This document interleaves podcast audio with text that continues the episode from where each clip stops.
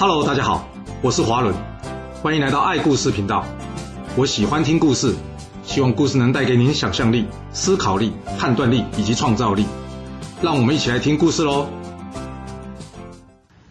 上次我们说到呢，魏军投入了十万主力部队啊，去援助这个小魏国啊。那赵国这边呢，只是先攻下了小魏国的七跟富丘两个地方，但随后呢，魏国庞涓的十万大军啊。一路将赵军给击退了，退回到邯郸城了。哇，行不行啊？这赵成侯派兵去攻打小魏国，结果被人家打回到都城呢。那出兵之前都不算一下，对方会不会反击哦？真是我的老天鹅啊！不过现在说这些已经太迟了，因为人家已经打到家门口了。那这该怎么办才好呢？啊，当然是请求外援呐。这赵成侯的马上派人去向盟友齐威王求援呐。那齐威王在收到赵国的求救讯号之后呢？立刻召集大臣讨论是否应该出兵救赵啊。这相国周姬认为魏军这次声势浩大，齐国不应该参战的。但大臣段干鹏却认为呢，这说法不对啊，因为齐国与赵国有盟约啊，不救那就是没道义啊，以后跟别人签订盟约将没有任何意义啊。而最重要是呢，不去救赵国，对齐国来说绝对不利益的。漂亮，终于讲到重点了。国与国之间的出兵只有一个原因，那就是。对我有什么好处了？或者是说反过来说，不出兵对我有什么坏处了？嗯，齐威王跟段干鹏说，接着说，为什么不救赵国，对我齐国不利呀？这段干鹏说了，看来此战魏军势在必得啊！若赵国被灭，魏国将壮大。大王，这对我齐国有什么好处啊？齐威王听完之后点点头，但是这周忌也没说错啊，魏军这次声势浩大，要是我们参战，恐怕会损失惨重，不是吗？这段干鹏接着说：“没错，为了避免这种状况发生，我们要采取城卫自毙的策略。什么意思啊？简单来说，就是拖垮魏国了。”齐王说：“好，接着说，那要怎么拖垮魏国呢？”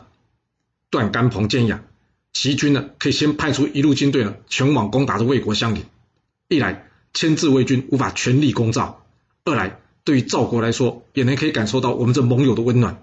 的目的呢？就是要让赵魏两国陷入长久的持久战以及消耗战。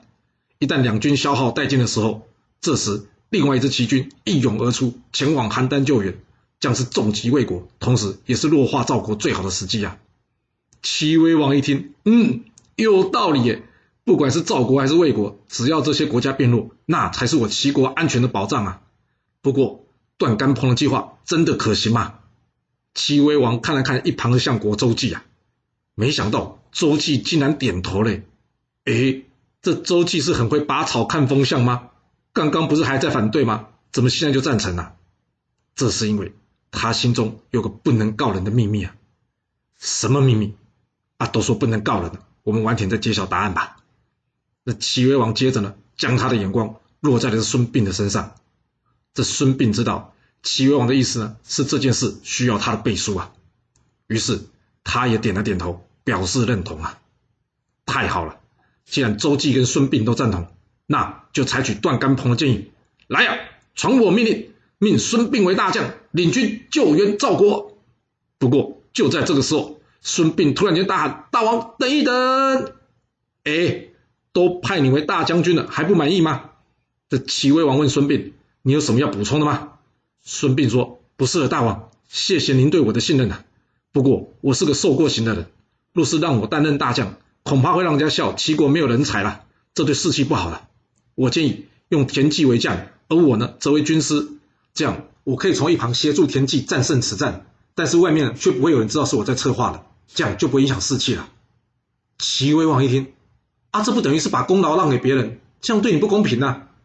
孙膑说：“大王，我很感谢您呐，不嫌弃我这个受刑之人，还让我有机会一展长才。”只要能机会能报答我的祖国，对我孙膑来说这就足够了。至于这功劳归谁，并不重要啊。齐威王点了点头说：“好，那就按照你的意思啊，来啊，传令，命田忌为大将，拜孙膑为军师，即刻领军前往救援赵国。”这赵成侯听到齐军前来援助的消息啊，开心呐。不过开心不过三秒钟了，因为齐军并没有来邯郸支援，而是兵分两路啊。一路会同小魏国大夫公孙昌以及宋国大夫景善前往西击魏国相邻，而另外一路呢，则由田忌领兵，动向不明呢。哎，等一等，这是怎么回事啊？这魏国出兵不就是为了救小魏国吗？没想到这小魏国竟然连同齐国回头反咬魏国一口，哎，还有这宋国，这墙头草也太厉害了吧？不是跟魏国同盟的吗？怎么也帮齐国出兵攻打魏国呢？没办法，齐国当时也是强国啊，这一头是老大，另外一头是大哥，那你要这些小国怎么办呢？这就是小国的生存之道了，大哥们会理解的。那大哥们能不能理解呢？我们还不知道。不过呢，赵成侯可是完全不能理解啊！他一听到齐军攻打襄陵，他气得大骂说：“搞什么迷航了吗？齐军是分不清楚邯郸跟襄陵的方向吗？”不过气归气啊，现在已经不是去管齐国怎么想的时候了。还好，因为齐军的参战呢，这魏军的攻势稍微减缓了一些。不过，也就真的只有一些些了，因为呢，这魏国没多久之后呢，又继续猛攻了。这赵军坚守邯郸呢，盼的就是齐国呢，赶快来救援他们。而时间就这样一天一天的过去了，那齐军呢？齐军根本就没有来啊！就这样，赵军在邯郸城孤立无援，坚守了一年，眼看着邯郸城就快要被攻陷了，赵成侯这时候没办法了，只能死马当活马医了。他再次派人去田津啊，催促齐军前来邯郸救援啊。那齐军会赶赴邯郸解救赵国之危吗？这田忌一听到赵成侯最后的求救讯号来，他跟孙膑说：“是时候，是我们应该要出兵去救赵国的时候了。”但孙膑却摇摇头的跟他说：“我们现在就算赶到邯郸，邯郸城应该也已经被攻下了。”田忌一听，啊，不对吧？那我们这阵子在这边等什么？这段干鹏不是说过吗？一旦赵国被灭，对我齐国来说并不是件好事啊。孙膑回答说：“是，但邯郸城被攻下，并不代表赵国就会灭亡啊。”田忌一听，军师，你说这话把我弄糊涂了。那我们现在要做什么？孙膑告诉田忌说：“我们现在要做的就是批抗倒虚。”干嘛讲这么文言呢？别说我们听不懂，其实田忌也听不太懂。田忌一听到批抗倒虚，他问孙膑：“军师，你指的是？”这孙膑接着说：“魏军精锐尽出，大梁必定无人防守。我军可以先放出烟雾弹，假装去攻击平陵。平陵的战略地位非常重要，但是也正因为如此，它相当难攻打下来。加上平陵的地形上容易被别人给切断后勤补给。若我军选择进攻这里啊，将会给庞涓带来我军主将不懂用兵的假象。接着，我军在派出轻装备的士兵呢，快速直奔魏国首都大梁。这庞涓一旦听到大梁有危险了，他一定会赶回大梁救援的。”所以，就算邯郸城在此时已经被攻下了，但庞涓所率领的魏军呢，也必定会回防，无法派大军驻守在邯郸。如此，我军就可以轻易解除赵国的邯郸之围啊！而在此同时，我们将齐军的主力部队呢部署在这里。田忌一看，桂林，孙膑说：“没错，庞涓为了回师救魏，加上主观上认为我军主将不懂用兵，他必然会轻装简行。这又累又急的魏军呢，一旦在此与我军主力部队遭遇上，必定会不堪一击的。如此。”我们就可以一战而胜，击垮魏军，同时又救援赵国。田忌听完之后点了点头，说：“厉害。虽然你都在军营里面，但是怎么好像你的人就在这战争现场，时时看着他们的一举一动一样啊？”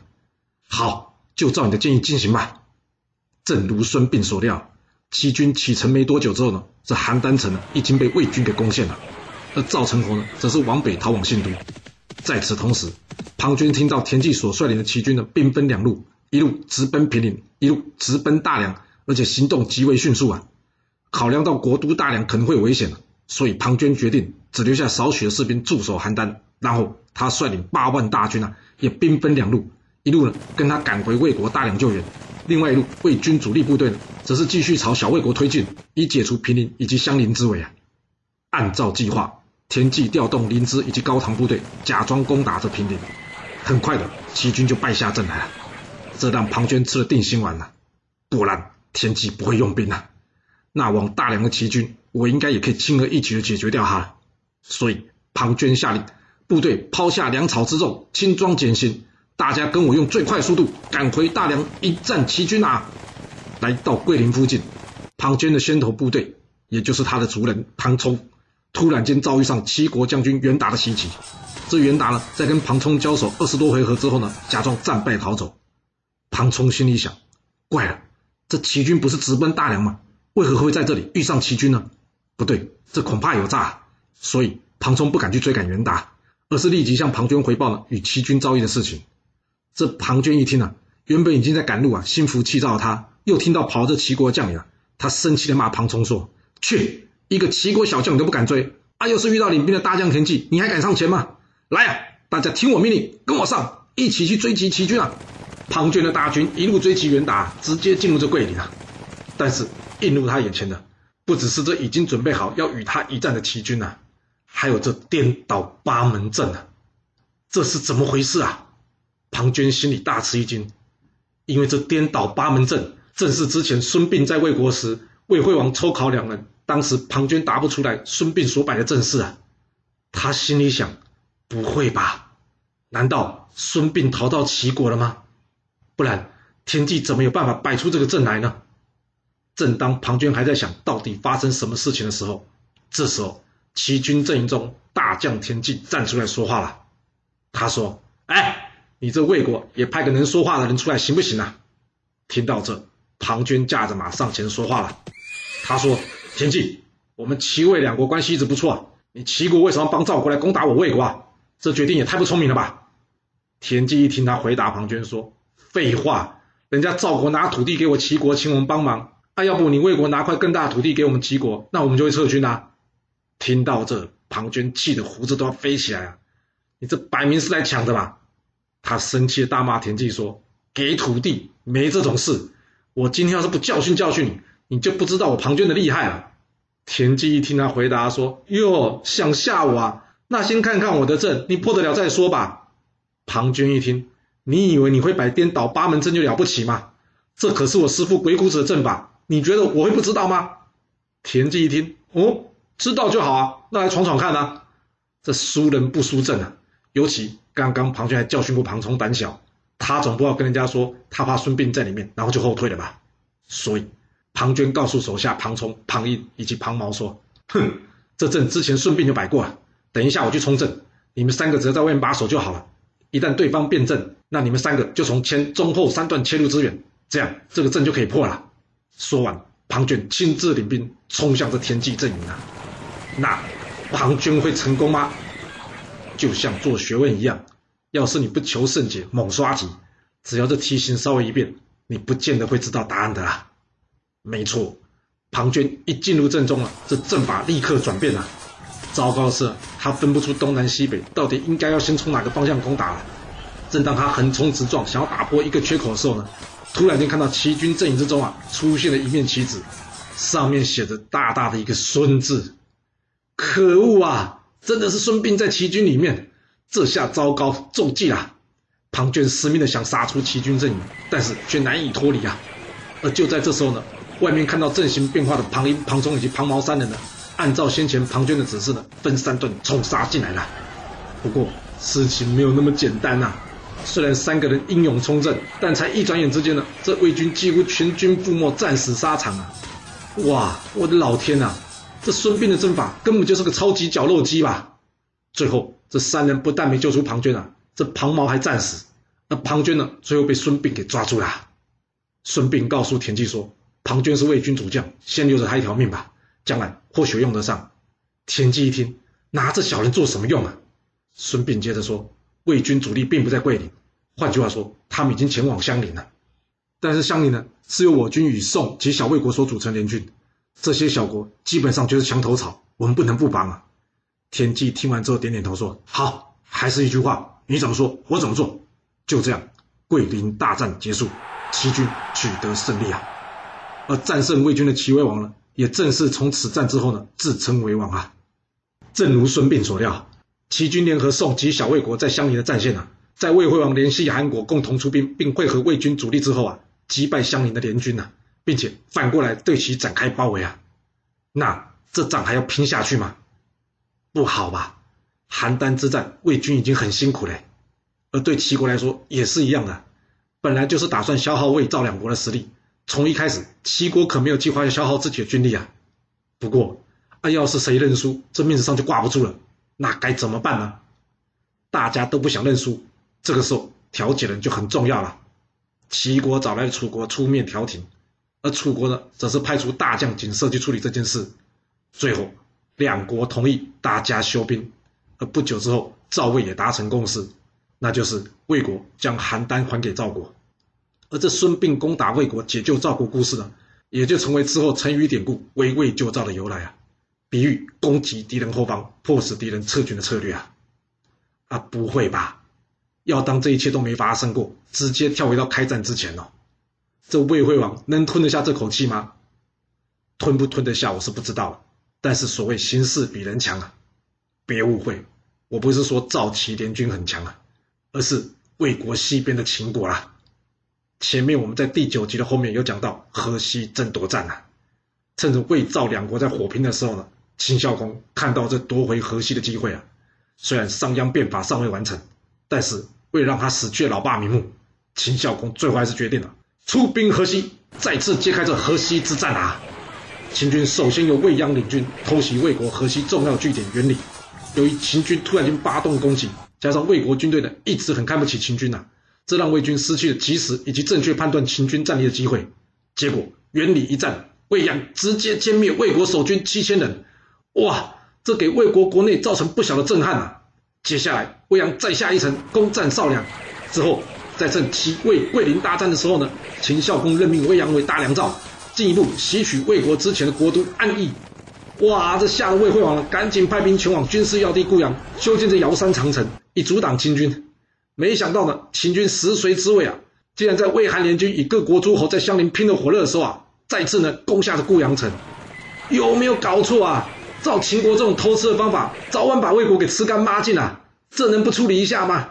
所以。就算很不愿意啊，这魏惠王还是同意啊，跟各国休兵，甚至啊还要把赵国的首都邯郸城还给这个赵国。哇，那这不是搞了一圈，魏国什么都没拿到，而且还损失了一个大将军庞涓吗？所以这魏国呢，最后也向赵齐两国提出了放回庞涓的要求啊。那齐国会放回庞涓吗？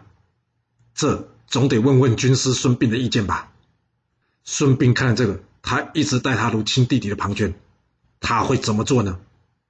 他将他手中的剑一举，往这庞涓砍了过去，但这剑并没有砍中庞涓。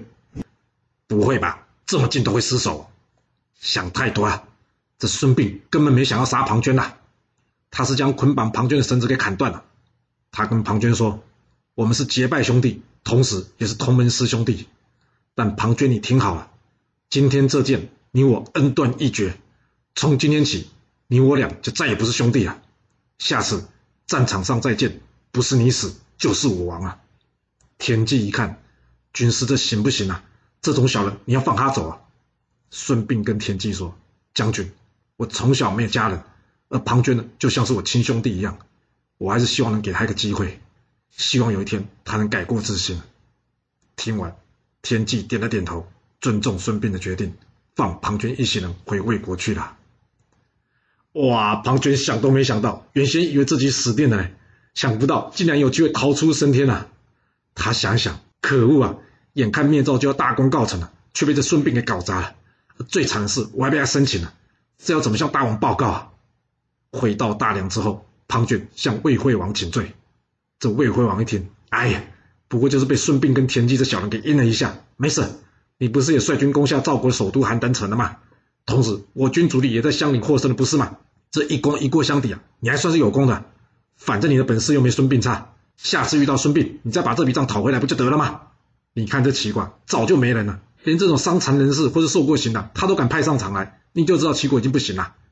哦，看来魏惠王很容易歧视人哦，那就不知道接下来他会不会为他歧视人的态度付出代价了。啊，听到魏惠王的话之后呢，庞涓心里想。哇，好险！没想到竟然可以不用解释就轻松过关嘞！看来我的好运还没用完呢。接着，魏惠王跟庞涓说：“哎，大将军，你不在的时候啊，我被这秦国搞得好烦哦。现在你回来就好，我要你去帮我解决掉这只爱偷吃的小老鼠。”在听完魏惠王说明之后呢，庞涓重整旗鼓，再次领兵出击。没多久，魏军便取回了安邑，并包围固阳了。哎，按那未央呢？魏阳现在正在秦国进行他变法的第二阶段呢，没空来到前线了。而面对魏国请全力朝西方猛攻的秦国呢，魏阳建议秦孝公说：“主公啊，我看我们见好就收吧。与其与魏国拼个你死我活，不如我们暂时和谈休兵。反正我们已经得到原理及少良城了，这魏军无法立即威胁到秦国。您看怎么样？这秦孝公想了想后说：“嗯，没错，变法是为让秦国未来强势的大计。若与眼前损失安邑与固阳两座城池利益相比，这一点点损失就微不足道了。所以，他同意与魏惠王在同地会盟修好，暂时缓解两国紧张关系啊。说句实话哈，以魏惠王的个性，对他来说，要他跟秦国和谈这一点，还真的是不容易啊。想想看，五年之前。”他还看不起这秦孝公啊！虽然他与秦孝公在杜平会盟，结束了诸侯长期不与秦国会盟局面，但归根结底，这场会盟最主要原因呢，是因为秦国刚刚击败了韩国，又与楚国联姻结盟，而当时呢，魏国正好要准备出兵攻打赵国，魏惠王担心后方失火，所以呢，他才会愿意跟着他看不上的秦孝公会盟。没想到，才不过五年啊，秦国竟然也成为了魏国的威胁啊！真是的。不过气归气啊，眼下局势大乱，魏惠王还是得重新调整一下步调，再决定下一步的计划了。所以这与秦国的和谈呢，只是暂时的便宜措施啊。那魏惠王最后决定要怎么做呢？想了很久之后，魏惠王最后终于决定，那就是要先处理掉后方这个隐患——秦国。哇，魏国要对秦国发动战争哎，那还在变法当中的秦国。有办法承受魏国这一击吗？秦魏火拼，结果会如何呢？这故事会如何的发展呢？我们要到下次才能跟各位说喽。